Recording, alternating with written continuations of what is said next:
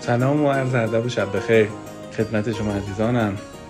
موضوعی که در درجه اول می‌خواستم خودم دربارهش صحبت کنم اسمش هست تفکر جادویی یا ماجیکال تینکینگ که بحث جالبیه و خیلی بهش در واقع متاسفانه مبتلا هستن و به این راحتی هم حقیقتا از توش نمی‌تونن بیان بیرون. ولی من مایلم که شما رو دعوت کنم به اینکه دربارش مثلا یکم بشین فکر بکنید ببینید یه بچه کوچولو قاعدتا رفیقای مثلا خیالی داره. من خودم داشتم. همه دارن. خیلی دارن. یعنی داشتن و اگه الان هم دارن که خب جای بحث داره. بعد ما یک مناسبات تو ذهنمون برقرار می‌کنیم بین اتفاقات. مثلا بگیم که مثلا تو بچه میگیم که الان من مثلا اینو به این می‌زنم.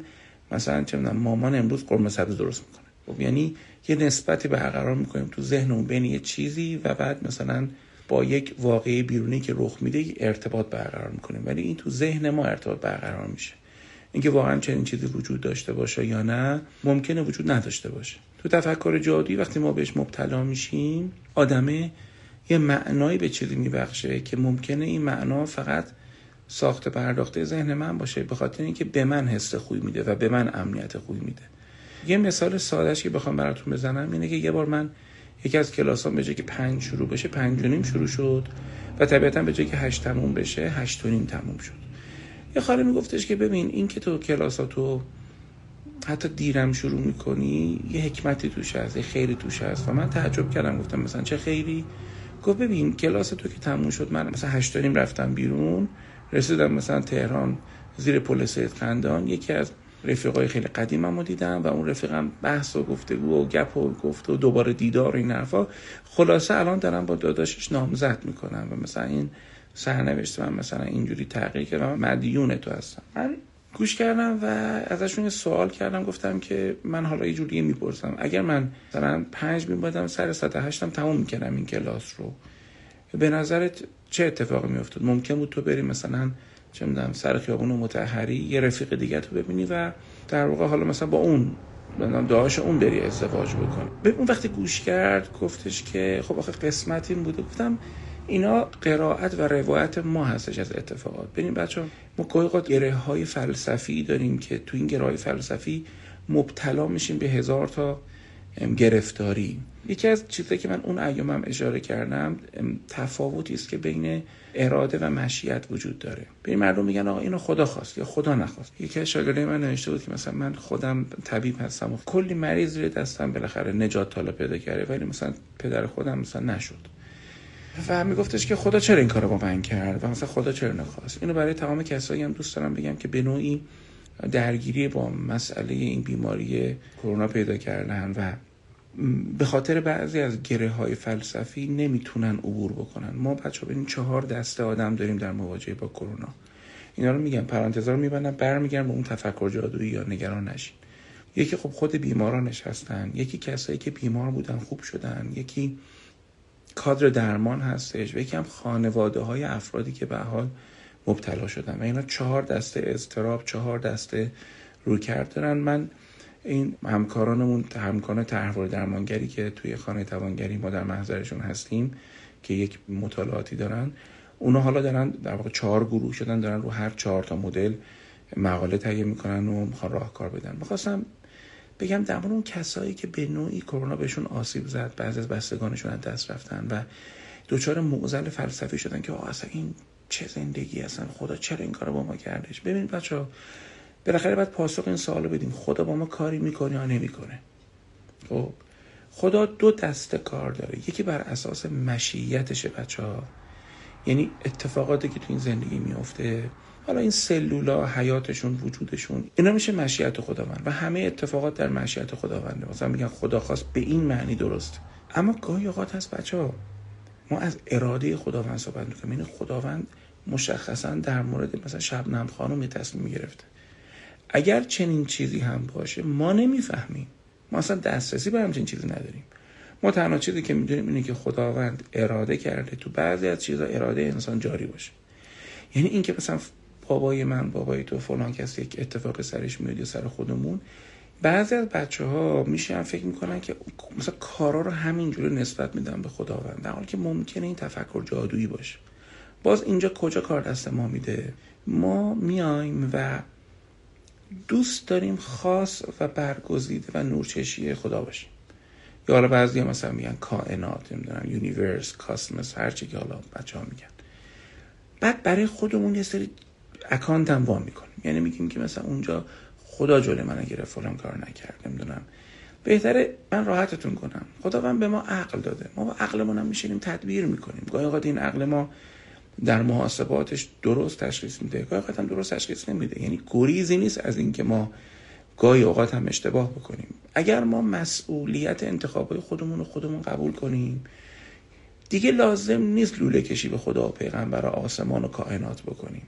چون اگر چیزی از سمت خداوند مشخصا هدفگیری شده باشه ما به عنوان بنده که نمی‌فهمیم. احتمالا مثلا ما باید از این وضعیت اینجا خارج چیم بریم مثلا چه می‌دونم به غیب و اونجا مثلا بفهمیم آها مثلا این فلان جا من پای اون چیز خوردم. وگرنه اکثر اینایی که ماها میگیم و این حرفا اصلا ربطی نداره. مثلا فرض که یه نفر می‌خواد بره یک کاری انجام بده. ببین با این تفکر با این تفکری که خداوند وسط لنگ و باچه ما هستش خب شما دیگه خیلی کار رو می‌کنید و میگی اگر خب خدا نمی‌خواست نمیذاشت دیگه. یعنی بنده مثلا میرم چه می‌دونم دزدی می‌کنم نمی‌دونم آبروی نفرم می‌برم یا مثلا چه می‌دونم وارد رابطه خارج از چارچوب میشم اینا. بعد میگم خب بالاخره خدا اگر ارادش تعلق نمی‌گرفت که من نمی‌تونستم این کارو بکنم. در حالی که ما اشتباه می‌کنیم. بله خداوند مشیتش تعلق می‌گیره. شما بری شبنم خانم ماچ کنی. مشیت خداونده که بالاخره شما این تستوسترون ترشح بشه نمی‌دونم اون شیطونی باشه اون موقعیت جور بشه فلان شب خانم بوس کنه ولی تصمیم شماست. یعنی اینش دیگه با خود توه. حالا این که حالا این تصمیم تو تصمیم درست یا غلطیه با خود من و توه مسئولیتش هم با خود من و توه. اینو میگم به خاطر اینکه بچه ما یا باید اینو بپذیریم و بیفتیم زندگیمون رو درست کنیم. یا باید واستیم با یک سری تفکرات عجیب قریب که یک از غیب یه نفر بیاد مثلا زندگی ما رو جمع کنه که من فکر می‌کنم چه این چیزی مقدور نیست. تفکر جادی مانع از این میشه که بچه ها ما امپراتوری خودمون رو بنا بکنیم. تفکر جادی باعث میشه که هر چیزی رو نشانه بدونیم. بگیم مثلا اون فلان چیز نمی‌دونم یه علامتی داره. ممکنه نشانه باشه من رد نمی‌کنم. ولی اگر تو بیفتی به این وادی که هر چیز رو نشانه ببینی اون وقت به جایی که یه جایی قشنگ چه شده واکن قشنگ تصمیم بگیری قشنگ کار انجام بدی هی منتظر دست رو دست گذاشتی که مثلا یه اتفاق غیبی عجیب غریب بیفته که مثلا تو تصمیم بگیری که کارتو عوض بکنی. یا تو تصمیم بگیری. چون شما احتمالا می‌دونید من خیلی به خواب و رویا اعتقاد دارم. به اعتقاد دارم بعض از رویاهای ما که زبان روح ما هستش پیامهایی به ما میده. منتها آیا من بیداری رو باید ول کنم؟ علائم و نشانه های توی زندگی و بیداری و آدمای دروبرم و شاخص های اقتصادی و شاخص های حالا چه می‌دونم یک شغل خوب و اینا رو همه رو ول کنم. منتظر بشینم که مثلا در خواب من مثلا این چیزی بیادش. خب این که پس این چه زندگیه اگه عشق همینه اگه زندگی اینه نمی‌خوام چشمام دنیا رو ببینه. اما قسمت دوم برنامه امشب.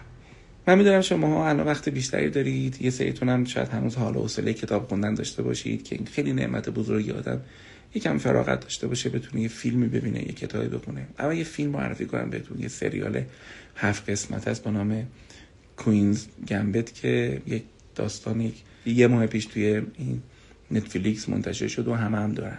یه دختر شطرنج بازی که داستان جالبی داره که حالا در اون جامعه مثلا دهه 50 60 امریکا و فضایی که حالا شطرنج خیلی مردون است و اینم یه بچه‌ای که مثلا یتیمه. و چیزش نکردم و نسوزوندم بشه برید ببینید. من خودم سلیقم میگه مثلا این هفت قسمت می‌تونه چهار قسمت باشه. ولی خیلی ها تو دنیا پسندیدنش همین هفت قسمتش و حال خوبی بهتون دست میده. یکی می‌دونیم یکی از رویاهام چیه بچه ها من یکی از رویاهام اینه که نامه های زیبای ادبیات فارسی و حتی ادبیات جهانی. حالا میگم ادبیات بخاطر اینکه یه دوست ما داریم این مثلا خانم کاتب میگفتش که یک سوم ادبیات ما نامنگاری هاست. و نامنگاری هم چیز جالبی من یکی از چیزایی که خیلی دوست دارم انجام بدم اگه شما هم فوشم ندین بیام بعضی از شبا بشینم. بعضی نامه های خوبی که توی مثلا فرهنگ خودمون هست توی ادبیاتمون خودمون هست و براتون بخونم. یکی از اینا همش روش داده طاهره طاهره طاهره طاهره اینا نامه های دکتر غلام حسین ساعدی حالا نویسنده مشهور ایرانی به تاهره کوزگرانی اینا عاشق معشوق بودن ولی به هم هم نرسیدن. بعد این نامه ها رو به اصطلاح غلام حسین ساعدی برای تاهره خانم میفرسته میفرسته تا انتشار نامه ها و نوشته های از این گونه آن هم در سرزمین ما. همیشه همراه با دودلی بوده است. هیچ یک از ما تمایلی به انتشار نامه های عاشقانه ما نداریم. شاید بسیاری از ما تمایلی به انتشار نامه های خانوادگی ما هم نداشته باشیم. همه ما نوشته هایی در جایی دور از دسترس دیگران داریم که نمی‌خواهیم کسی آنها را ببیند. نامه های این کتاب بخشی از زندگی یکی از بزرگترین نویسندگان این سرزمین و در نتیجه بخشی از تاریخ ادبیات معاصر ماست. از سوی دیگر این نامه ها بخش بسیار خصوصی زندگی یک انسان به نام غلام حسین سایدی است و ناشر در تردید میان این دو نکته. طاهر و غلام حسین هرگز به هم نرسیدند و این عشق بی وصل پایان یافته است. غم فراغ و اندوه عشق تا زمانی که در جهان خاکی بودند همراهشان بوده است. تنها پس از چند هفته از وفات طاهره کوزگرانی بود که نامه های غلام حسین سایدی از پستوی خانه ای که آدم را یاد نمایش نامه های مشروطیت مینداخت پیدا کردیم. نمی‌شد تصورش را هم کرد. اینها رازهایی بودند که تاهره سالهای سال آنها را پنهان کرده بود و شاید در مواقع تنهاییش سری به آنها می‌زد. آن زمانهایی که هوای لعنتی تبریز امان هر کسی را می‌برد و حوصله آدم را سر می‌برد. نامههایی که خیلی ها دلشان می‌خواست آنها را ببیند یا حتی آنها را لمس کنند. نامههایی که به عنوان تاهره عزیزم شروع می‌شد. حالا این مقدمه ای که خیلی قشنگه هیچ. من شما رو چیز نکنم برم سراغ نامه ها یکی از نامه رو بخونم براتون. تاهر خانم عزیزم غمی است که قلب مرا می فشرد عذابی است که از دستش راحتی ندارم و نمی‌دانم تا چه وقت این چنین خواهم بود. خدا می‌داند روز و شب مثل کسی که خوره در جسدش افتاده باشد ناراحتم. قلب من مشتعل است بدون اینکه به کسی بداند چه آتشی در آن شعله می‌کشد. هرچه هست تو هستی. کلمه است بسیار عادی. بسیار مبتذل که آن را من نمی‌توانم پیش تو ادا کنم. لفظی است که به هر کسافتی اطلاق می شود با اینکه در اصل پاک است. من نمی‌خوام بگم که به تو عشق دارم زیرا همین کلمه است که نفرت مرا برمیانگیزد. آیا احساسی را که من دارم پرستشی که نسبت به تو در قلب من شعله ور است تقدیمت کنم مقبول خاطرت خواهد گشت؟ آیا روزی خواهد بود که دست در دست تو کرده نگاهم را به نگاهت دوخته جذبه چشمان قشنگت را بنوشم. تاهر قشنگ آیا ایامی فرا خواهم رسید که غم و درد خود را پیش تو آشکار کنم؟ من در این مهنت کرده تنها تو را دارم. قلب مرا نشکن محبت مرا بپذیر. زیرا اگر چهار گوشه دنیا را بگردی کسی را نخواهی یافت که یک هزارم من تو را دوست بدارد. پاهای کوچک و قشنگت را هزار بار میبوسم. قشنگی نه؟ من یه شب با حسن زرنگیان دوست خوبم رفته بودیم خلخال. یعنی از تبریز را افتادیم. چطور خواهی رفته بودیم پارسال؟ آذربایجان رو میگشتیم. رسیدیم به تبریز. از تبریز هم پیش دوست عزیزی موندیم. راه افتادیم بریم پیش یکی از شاگردای خوبم شکیبا. شکیبا الان احتمالا باکوی داره ادامه تحصیل میده اگه آنلاین نشده باشه. رفتیم خونه شکیبا اینا. در کجا؟ در اشتباه گفتم گفتم خلخال در مشکین شهر. در مشکین شهر. بسیار شهر زیبایی در دامنه های سبلان. بسیار جای قشنگی. حتما باید به امید خدا ایام که بهتر شد برید تجربهش کنید. و اونجا در اون شب پدر شکیبا که دکتر داروساز خیلی با محبت هستش با دوستانشون اونجا بودن و جاتون خالی دور هم جمع شدیم و اونها خاطرات و نامه های از غلام حسین سایدی و سایر کسانی که در آذربایجان از قلم اونها برای من گفتن و من اونجا فهمیدم که چقدر دلم می‌خواد. این کتاب رو تهیه کردم به خاطر اینکه اونجا فهمیدم که چه داستانی پشت همچین چیزی. کتاب رو احیانا بتونید از نشر مشکی که اگه اشتباه نکنم واسه جناب ساید مشکی باشه که از گرافیست های مشهور ایرانی هستن بتونید. خیلی بریم یکم پرسش و پاسخ. چند تا سوال جواب بدیم. چون من یک سوالی کرده بودم و اون سوال این بود که جواب چه سوالی رو بدونی از فردا قشنگتر زندگی خواهی کرد؟ اولین سوال اختصاص داره به یکی از دوستان پرسه کی تموم میشه این همه رنج؟ من نمی‌دونم کی تموم میشه. واقعیت اینه که هیچکی نمی‌دونه کی تموم میشه و چیزی که فقط می‌دونیم اینه که حتی اگر این رنج تموم بشه احتمالا بخش های دیگری از این زندگی با رنج های دیگه ای آمیخته است. همزمان که ما عشق هایی در این زندگی دریافت می‌کنیم نفرت هایم احتمالا دریافت خواهیم کرد. حسادت ها و کینه هایم دریافت خواهیم کرد. همچنان که طعم خوش این زندگی داره گاهی هم طعم گس و طعم تلخی داره این زندگی. شاید به جای اینکه دنبال این باشیم که روزگار بهتری از راه می‌رسد که اون موقع شروع کنیم زندگیمون رو پیش ببریم بپذیریم همین الان. این لغمه رو قورت بدیم و باز گردیم به زندگی. اون لغمه چیه؟ اون لغمه اینه که تو زندگی رنج هست. و معنیش این نیستش که چون رنج دارم خیلی چیزای خوب زندگی رو نمی‌تونم تجربه بکنم. هنوز میشه عشق رو تجربه کرد. هنوز میشه عشق داد. در بدترین جنگ ها در بدترین قحطی ها آدما نشون دادن که می‌تونن خیلی چیزا بدن و خیلی چیزا بگیرن. هنوز میشه امیدهایی برای خود ساخت و دل بست و اقدام کرد. ولی امیدهای کوتاه مدت. پس فردا که این ایام رنج این رنج های فعلی تو تموم بشه خب هم می‌تونی خرد های عظیمتری به خودت اضافه کنی. میترسم فکر کنی دارم کلیشه حرف می‌زنم. ولی من در میان سالی خودم در 46 سالگی خودم یه انقدر اینا رو زندگی کردم که می‌تونم جرأت کنم بیام برات این حرفا رو بزنم. من فرمولی ندارم رنج از زندگی تو پاک کنم. من نمی‌تونم به تو بگم که پدرت مادرت معشوقت محبوبت رو دوست نداشته باش چون یه روز از دستشون میدی. من نمی‌تونم این حرفا به بزنم. اون جمله بودا که میگه هر چقدر تعلق خاطرت کمتر باشه رنج کمتری خواهی کشید درسته اما من نمی‌خوام اون انجام بدم. به تو هم توصیهش نمی‌کنم. یک عشق بزرگ رو می‌تونی تجربهش بکنی و آدم عمیق تری بشی. یاد بگیری که با اون عشق بزرگ خودشیفتگی های خودتو بتونی مهار بزنی. چرا اینو تجربه نکنی؟ چون یه روزی ممکن اونو از دستش بدی؟ نه. بنابراین می‌خوام بهت بگم که رنج پکیجیه که کنارش گنج هایی هم هست درونش هم گنج هایی هست. و درست این بازی. این رنج واسه این نیستش که ما عذاب بکشیم. رنج واسه اینه که ما واقعی تر بشیم شفاف تر بشیم و زلال تر بشیم. دوستی سوال کردن که در 39 سالگی احساس می‌کنم که همه چیز برام تموم شده و بقیه هم تکرار عذاب من نمی‌دونم چه رنجی کشیدی من نمی‌دونم چه دردی بر سینه توست. به قول مولوی از چه رنجیدی که چنان تو رنجیدی؟ نمی‌دونم. که در آستانه میان سالی خودت به همچین حالتی مبتلا شدی عزیزم که دیگه فکر می‌کنه همه چی تکراره. شاید معنیش اینه که باید فکر کنی که این اتفاقات چجوری به اینجا رسید. اون مسیری که به اینجا منتهی شده مرور کنی. اون رنجی که بر سینه داری و اگر به تنهایی نمی‌تونی مرتفع کنی کمک بگیری کسی که او این مسیر رو طی کرده یا کسانی رو عبور داده و از او کمک بگیری که بتونی برخیزی و زندگی خودتو جمع جور کنی. می‌تونم قاطعانه بهت یک چیزی رو بگم.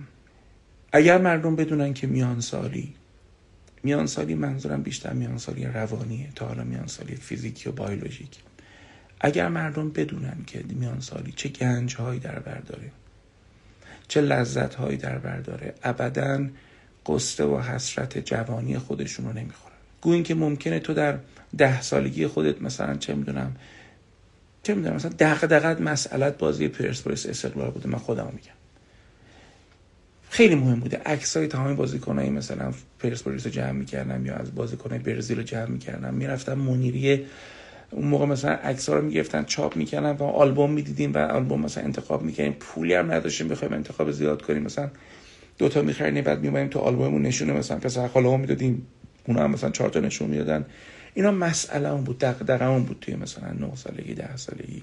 بعد دیگه مثلا 15 سالت میشه دیگه دغدغت مثلا شاید مثلا چه می‌دونم معادله مثلثاتی بود. دیگه وقتی فکر می‌کردم به اینکه یه زمانی اینقدر مسئلم جمع بری عکس بازیکنایی مثلا تیم فوتبال آلمان بوده وقتی فکر می‌کنم دیگه اون دوران میگذره و من وارد مرحله دیگه ای از زندگی میشم و چیزهایی که در قبل داشتم دیگه حالا برام آبی ازش گرم نمیشه در وجودم. ما وقتی بچه ها از جوانی خودمونم میگذریم یه سری چیزایی دیگه بهتره برای ما کم معنا بشه. اگر بنا باشه تو در میان سالی خودت همچنان دقدقت همچنان اشتغال ذهنیت خوش آمدن ها و ناخوش آیندی های زندگیت واسه دوران جوانیت باشه. یعنی مرحله عبور نکردی مثل که پسر 16 ساله هنوز دنبال این باشه مثلا چون اون من 16 ساله خودم میگم هنوز عکس اون فوتبالیستا رو جمع کنه. جا مونده. به میزانی که تو جا بمونی لذت های دوران الان خود رو تجربه نمی کنی تو می‌تونی توی چهل سالگی تو سی و نه سالگی تم عزیزم خیلی کارا کنی می‌تونی. تو می‌تونی این کار انجام بدی. اما الان تو از دست میدی. هیچ چیزم بهت بگم. یه سری چیزا تکراره. قبول دارم. تو عوض میشی. وگرنه تو نگاه کن. شب و روزم تکراریه. این ماه و این آسمان و این صور فلکی هم تکراری. این درون من و توی که عوض میشه. یک طلوع و غروب دیگه ای در جان من و تو رخ میده. اونه که ارزش داره. می‌دونی؟ ستاره های دیگه ای در زندگی تو نمایان میشه. سفر زندگی ما یه دایره است که از نقطه صفر شروع میشه می‌رسه به نقطه 360 خب بعد تو اینجا میگه خب تموم شد میگم نه. اینو به چرخون یه دایره کن. این دایره رو اینجوری اسپایرال مارپیچ برو بالا. دایرن همشون. منتها تو یک صد بالاتر میری بالاتر میری. یا نه؟ عمیقتر میشی عمیقتر میشی عمیقتر میشی. چیز دیگه ای رو تجربه می‌کنی. که بچه ها سوال کرده که رسالتم تو این دنیا چیه؟ قرار چی با وجودم اضافه بشه به دنیا؟ ببینید الهام عزیز من جزو کسایی هستم که معتقدم که همه آدم ها رسالت ندارن. یک خطای بزرگی داره رخ میده تو بحث ها بچه که مقدار آرمانگراتر هستن ایدئالیستر هستن کسایی که تیپ شخصیتشون شهودی احساسیه یه سوالی دارن که رسالت من تو دنیا چیه؟ بعد جوابی رو میدن بعد به همه هم این جوابو میدن. و این سوال و سوال همگان می‌کنن. آیا رسالت خاصی برای هر کس وجود داره؟ احیانا نه. احیانا همه ما موظفیم که آنچه را که به وجود ما داده شده درست زندگیش بکنیم. همین. همین رو باید درست انجام بدیم. مراقب جسممون باشیم مراقب روانمون باشیم مراقب جانمون باشیم. مراقب جسم و جان و روان آدم ها باشیم. خودمون رو دوست داشته باشیم. به قول آقای معظمی کاری کنیم دیگران هم خودشون رو دوست داشته باشن. آدم مؤثر و تاثیرگذاری تو زندگیمون باشیم. یه کابینت سازی که جنسش رو به موقع تحویل میده. همین. همین که با این کارش به آدما اجازه میده نظمای خودشون حفظ کنن. اون هم به موقع سر خونه زندگیشون برن. از دعاوارگی در به دری بیان بیرون. اون پرستار اون کتابدار اون کدنویس نرم افزار اون مسئول پشتیبانی یه سایت. اونی که کارشو دقیق انجام میده. نه کم و نه بیش. دمش کم اگه یکم بیشتر انجام میده. وقتی اینا کارشون انجام میدن باعث میشه یک هارمونی و تعادل هماهنگی تو همه ایجاد بشه. اینکه آیا من بناست؟ با کار درست خودم. اتفاق بزرگتری در این هستی رقم بزنم. این دست من و تو نیست. تا یار کرا خواهد و میلش به که باشد؟ ببین عزیز من هر آدمی که کار بزرگی کرده اون موقعی که داشته اون کار می‌کرده فقط داشته همون کار می‌کرده. اساسا تصوری نداشته که یه کار خیلی بزرگ تاریخی فلان و فلان میشه. شما نویسنده ها بپرس شما از خیلی از بازیگرای سینما بپرس. اینو میگم به خاطر اینکه وقتی شما کارتو درست انجام میدی و داری مسیرتو درست هم مسیر خودتو داری پیش میری یک دریچه های دیگه ای بر تو گشوده میشه. من یه چیزی یادم افتاد اینم جالب بهتون میگم کسب و کاریه. سال 2007 در انگلیس من یه چیز دیدم یه دونه مرغ گریل فروشی باشه شد به نام نندوز. بعدا دیدم تو ایرانم یه چیزی به نامش زدن. و اینجا مثلا هر هفته یه جایی توی لندن این مثل قارت ثبت می‌شد و خیلی فرانچایز شد و همه می‌رفتن اونجا. خب مرغ سالمی بود یعنی مرغ سوخاری به نبود. گریلش می‌کردن مثلا یه سالاد و یه سس مخصوص جلوش میذاشتن. می‌گفتن این فرمولش پرتغالیه. مثلا پرتغال یه نفر تو پرتغال انجام داد. ولی واقعش این بود که یه نفر از آفریقای جنوبی برداشته بود این آورده بود و حالا جا انداخته بود که این فرمول سسش مثلا پرتغالی و الان از اون تاریخ خیلی گذشته. مثلا شاید 13 سال گذشته. اون آدمی که نندوزو زد می‌خواست چی؟ مجموعه رستوران داشته باشه مثل کنتاکی. ولی می‌دونی چی شد؟ به تدریج دید که مردم اون سس رو دوست دارن. اون انواع سسی که اونجا میذاشتن نمی‌دونم سس peri peri و نمی‌دونم چون مثلا یادم سه تا فلفل داشت یعنی که پدر صاحب بچه در دو تا فلفل یعنی مثلا یه ذره میدویدی یه دونه فلفل هم مثلا یه تکونم میخوردی. این قرتی بازی که انجام داد. اینا باعث شد که این سس خیلی جدی بشه الان Nando's سسش business بزرگترشه به نسبت خود اون نمی‌دونم رستوران. حالا تو تصور کنید توی ایام کرونا دیگه رستوران هم رفتن رو هوا ولی سس هنوز داره با قدرت میفروشه. من باور کنید بچه هر جای دنیا رفتم تو این مغازه ها و سوپرمارکت ها و اینا سسه رو دیدم. می‌دونی؟ می‌خوام بگم تو باید کاری تو این زندگی شروع بکنی. یه تکونم باید بخوری. بعد ببینی که این عالم چی برای تو داره. اسمش مثلا نمی‌خوام بزنم رسالت و این حرفا. اصلا برنامه اینجوری فکر کنید چون اینجوری فکر می‌کنی هی میشه بگم رسالت من رسالت من رسالت اجتناب میورزه ده سال میشه دست میده رسالت من چی بود؟ رسالت زنده موندن بود. درست زندگی کردن بود. می‌دونی؟ اینجوری من فکر می‌کنم خیلی واقع بینانه تر زندگی می‌تونم بکنم. و حالا اگر هم مناسه اتفاقی تو این عالم بیفته این عالم خودش صاحب داره خودش می‌دونه و چجوری اتفاقا پیش ببره. لنگ من و تو هم نیستش. با ترس از دست دادن عزیزانم چه کار کنم؟ روز به روز دارم بدتر میشم و هر روز تصور می‌کنم از دست دادنشون. بالاخره حالا بنا نیستش که ما بدترین سناریویی که می‌تونه رخ بده رو نگاه کنیم. من فکر می‌کنم وقتی همچین ترسی داریم شاید کار قشنگی باشه که با اونها در لحظاتی که الان هستن قشنگتر زندگی کنیم. اونم نه اینکه از زندگیمون بیفتیم. بالاخره شما پدر داری مادر داری برادر داری خواهر داری دایی داری رفیق داری. همه ما این تو این مسیر رفتنی هستیم. الان باهاشون فر بهتر و غنیتر زندگی کن همین. از کار زندگی هم ننداز خودتو عذاب زندگی اونا هم نشو. اگه خیلی این تصورات زیاده شاید باید از درمانگر کمک بگیری که این در واقع تصورات گزند و آسیب رو بتونی مقدار مهار کنی. دیگه سوال کرده ظهور کی اتفاق میفته و احتمالا یه تفکر آخر زمانی هستش. اگه مسلمون باشه اعتقاد داره به اینکه حضرت حجت میان. اگر مثلا به دین دیگه معتقد باشه. احتمالا سوال اینه. من می‌خوام یه جور دیگه سوال بپرسم. اگه تو بدونی ظهور فردا رخ میده امروز چجوری امشب چجوری خواهی خوابید؟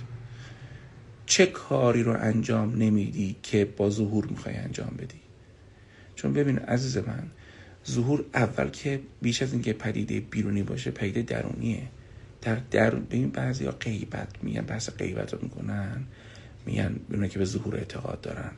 غیبت که مال او نیستش که انسان کامل که قایب نیست. ما قایبیم او که حضور محض داره. ما قایبیم من میگم اگر من معطلم برای خوب زیستنم برای آدموار زیستنم برای اهل عقل و اهل خیر و اهل کار خوب بودنم منتظرم که یه نفر دیگه بیاد که من این فرصتی که من داده شده این ده سال 20 سال 60 سال 70 سال رو یه جور دیگه زندگی کنم او بیادم من نمی‌فهمم. چون من یه فهمی قبلش باید داشته باشم. اگه من نفهمی با خودم هم کنم حضور اون عزیز اون بزرگوار آنچنان را آنچنان تر می کند عزیز من جد اون بزرگوار رسول گرامی وقتی اومد خیلی از آدم های دورورش دیدن میشناختنش. یا آدم چهل ساله بود زندگی کرده بود تاجر موفق بود خوش اخلاق بود همه چیش بود. اونا می‌دیدن این آدمو. همون ظهوری که تو فکر می‌کنی. چیکار کردن؟ با سنگ تو کلک زدن. نه این باید اشتباه کنیم. گاهی ما میم این همون تفکر جادویی هست که ما منتظریم یه اتفاق عجیبی بیفته من قشنگ زندگی کنم. الان قشنگ زندگی کن. همین الان قشنگ زندگی کن. ظهور الان در وجودت محقق کن. من یکی رو به خاطر خودش دوست دارم. آیا یک نفر هست که منو به خاطر وجود خودم دوست داشته باشه؟ به من اینا رو نمی‌فهمم. یعنی چی؟ یعنی چی رو داریم از هم تفکیک می‌کنیم؟ مثلا می‌خوای صورت یارو face off کنی؟ خب اگه که خوشگله و مثلا می‌بینی یه اخلاق متواضعی داره این دوتا با هم میاد. این آدم نگاه می‌کنه چه آدمی؟ مثلا مثلا یه استادی شما داری که این استاد خیلی آدم مثلا بلند مرتبه ایه خیلی جایگاه داره خیلی خب؟ ولی مثلا چه آدم خاکی باحال دم دستی. این این دوتا با هم میاد. هر کدوم ورداری بقیهش به هم میریزه. یعنی چی منو به خاطر خودم بخواد؟ خب تو چی؟ تو ترکیبی هستی. از یک بدن به اضافه یه سری تفکر عقل اقلانیت و یه جان و یه رفتارها و یه احساسات. کدومشون می‌خوای دستکاری کنی؟ ببین بچه ها بعض از حرفا در حوزه ادبیات و کلام قشنگه. اما وقتی پای واقعیت می‌رسه این فقط به در اونجا می‌خوره. گفت شاید ما سنم کم بود. یه چیزی مد بود. حالا الان سمبال هاتون شاید یادشون بیادش. این درخت مثلا این نهال ها رو یعنی درخت های باریک رو یه دونه کات می‌زدن. مثلا یه دونه سطح مقطعی یه مدار باریک پیدا می‌کرد. بعد رو اون شعر می نوشتن بعد یه لاک روش می‌زدن و این مثلا اینا رو کادو می‌دادن به هم دیگه. من یادم بیمارستان فیروزگر کار می‌کردم. ده میدون ولی هست یه آقای میشه خطاطی با خط قشنگم خطاطی می‌کنه اینا رو میفروخت. بعد یه جمله هم نوشته بود ما موقع این رو خریدیم و بیوند خدایی هم دادیم. نوشته بود که شاید برای دنیا یک نفر باشی ولی برای یک نفر دنیایی. ببین می‌خوام بگم قشنگه اینا واسه مغازله و معاشه قشنگه. اما اگر یک نفر تمام دنیای تو بشه عزیزم تو کلا بازی رو باختی. نه تو باید دنیای یه نفر بشی نه یک نفر باید دنیای تو باشه. هر کی باید دنیای خودش رو کنه بره جلو. دستکاری نکنیم زندگی های همدیگه رو. سفر همدیگه رو دستکاری نکنیم. پس من میگم یه نفر تو رو به خاطر خودت مدرکت پولت همه اینا یه چیزی تو این فیلم جهان با من به رقص بودش که کار آقای سروش صحت یه صحنه ای داره که یه اکیپی که سالهاست با هم, و یکی از مرده این اکیپ یه دختر خیلی سرخوش پرسفون شیون واویلا رو برداشته به خودش آورده تو اون. ازدواج کردن البته با هم دیگه. آوردتش تو اون اکیپی اونجا هستش فیلم رو باید ببینید چون فیلم به نظر من خیلی دلنشینیه. ولی این صحنه شدم که یه آقایی از اون اکیپ که لجش در از این حرکت هایی که دختره می‌کرد هانی توسلی هم خانم هانی توسلی هم بادش می‌کرد. مثلا هی live می‌گرفت هی سلفی می‌گرفت هی فلان می‌کرد این لجش در اومده بود. خودش هم رابطهش از دست داده بود. می‌بینید تو هم خیلی دیگه همچین گل تو لنگ و پاچه هم دیگه هستن. هم یه عزیزم و مثلا فلان. بعد سر اون رفیقش نشون گفتش که تو فکر کردی این تو رو این به این جوونی تو رو به خاطر خودت می‌خواد به خاطر بنزت می‌خواد به خاطر کارخونه سوسیس کالباست می‌خواد. و اون آقا یه مکثی کرده جواب قشنگ داد. گفت اونا هم منم. اونا هم منم. من نمی‌خوام حالا وارد اون بحث بشم که بله ما از متعلقاتمون جداییم. ولی پیغمبر گفت انت مع من احببت. تو همیشه در درونت با اون کسی هستی که دوستش داری. دیگه یه آدمی که business و کسب و کارش رو دوست داره و کارخونش رو دوست داره و چه دوست داره خودمونه دیگه. چی رو می‌خوایم اصلا تفکیک کنیم؟ قربون شکر بزن. سارا سوال کرده علتی که در مورد هیچ گزینه‌ای به نتیجه نمی‌رسم چیه؟ چرا فکر می‌کنم همش یکی بهتر است؟ آره سارا جان همیشه یه چیز بهتر است. همیشه یکی بهتر است. همیشه یه پوزیشن بهتر است. تو می‌خوای با عمرت چیکار کنی؟ الان از من بهتر برای این زن من هزار تا بوده. از او بهتر برای من ولی بالاخره هست. عرف چیکار باید کنیم؟ باید این کمال طلبی منفی بیاد برای بدبخت کنه. ما فقط منتظر باشیم بهترین ها رو انتخاب کنیم و آیا بعد از اون بهترینه؟ بهتری وجود نداره؟ هست این عالم اصر فراوانی برش حاکمه. متا بنا نیست برای اینکه تو مثال می‌زنم عشق و تجربه بکنی. واسطی تا تاپ ترین اینا بیادش که بعدا هم مثلا سه ماه بعد کی بهترش هست. با یکی باید شروع بکنی و با اون یه نفر تمرین عشق و تواضع و تغزل اینا رو بکنی.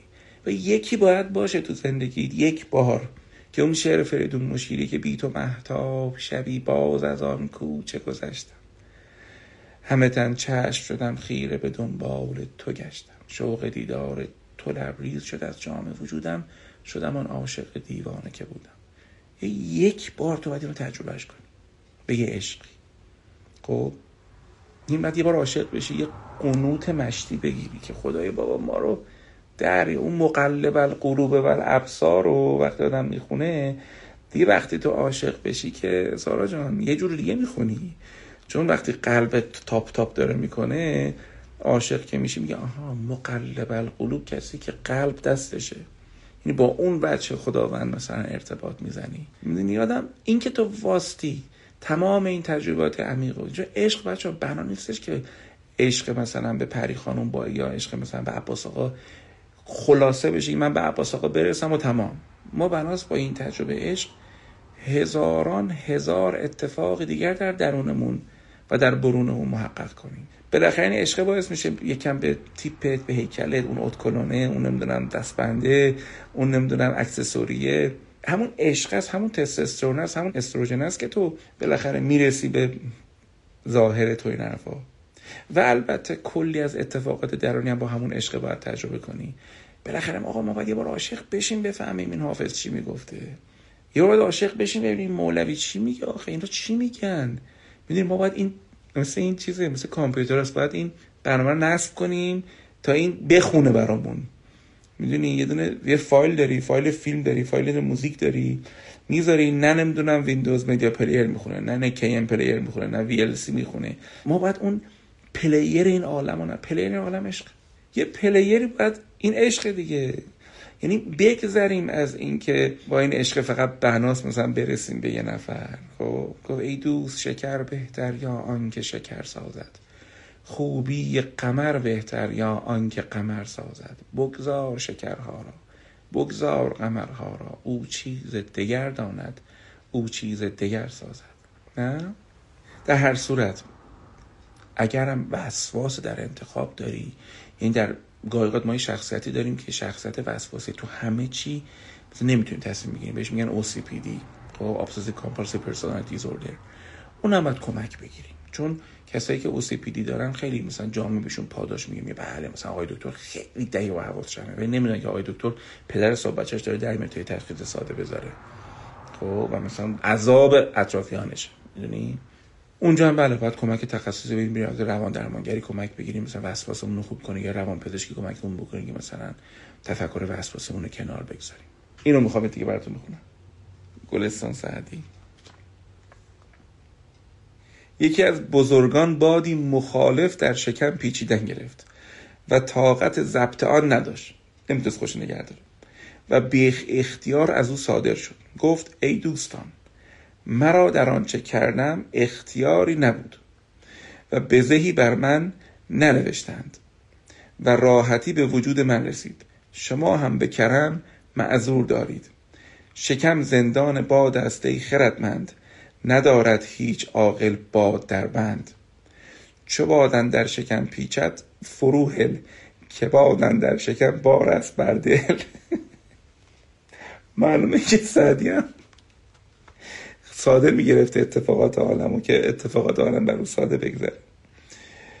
ناخوش آوازی به بانگ بلند قرآن می‌خواند. صاحب دلی بر او بگذشت. گفت تو را مشاهده چند است؟ گفت هیچ. گفت پس این زحمت خود چندین چرا همیده ای؟ چرا تو که مثلا به چه دلیل انقدر مثلا داریم از میگی؟ گفت بحر خدا می‌خوانم صداشم بد بود. گفت از بحر خدا مخوان جان مادرت نخون گر تو قرآن بر این نمت خانی ببری رونق مسلمانی. من برای همه شما آرزوی دست پر دارم و فرصت و فراغت دلتون خوش باشه. انشاءالله که این درد و مرض هم مانع از این نشه که ما چیزای بهترین زندگی رو نبینیم. یه بارم چند گفتم براتون. همین الان هم یک چیز از داره قشنگ زندگی کردم همین الان. که بعدا مثلا ممکنه خودمون حسرتشو بخوریم برای همتون آرزوی خیر دارم. دلتون گرم باشه و به خدا